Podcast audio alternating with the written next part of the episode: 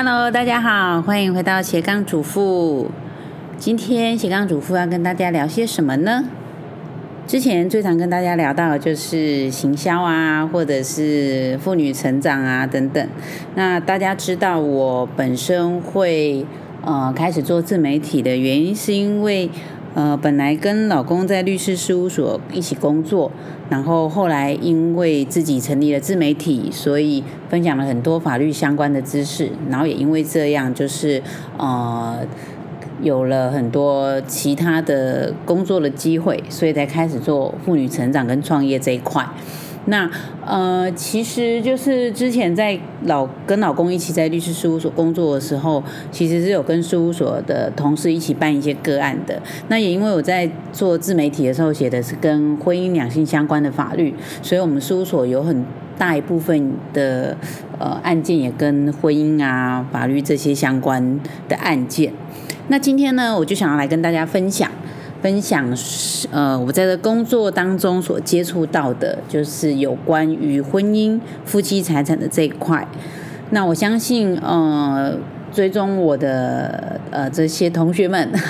呃，应该有很多就是因为我写这些法律相关的内容，然后来追踪我的。但是后期呢，我因为想要做一些自己想做的事情，所以我就开始呃，就是做行销啊，跟斜杠这方面的议题。但其实早期在律师事务所工作的时候，我其实也接触了蛮多婚姻法律相关的案件，所以其实对这部分的法律知识其实也了解蛮多的，因为就。是有实际办蛮多案件，那也因为要办这些案件或是写这些自媒体的内容，我的对这些法律的议题也都会很认真去研究。好，那呃聊些什么呢？就是在婚姻当中，其实就是结婚之后呢，双方要面临的问题，当然就是两性的相处啊，还有孩子啊，然后跟夫妻两个要建立一个家庭，就是要有一定的经济来源，你才可以让生活品质过得更好。所以呃，有时候有的人的选择是一方在外面工作，那一方在家里就是照顾家庭、从事家务，那也有双薪家庭。那在我身旁的人。当中呢，也有许多是家庭主妇的，也有许多是呃双薪家庭的。好，那呃也因为办案件的关系呢，我们当然接触到很多就是必须要结束的婚姻。可是，在婚姻要结束的时候呢，我们最常需要面临到的解决的问题就是呃小孩，小孩谁来养？然后另外一个就是说经济的问题是呃过去呢，如果结婚多年，然后有累积一些财产的话，这些财产要怎么分配？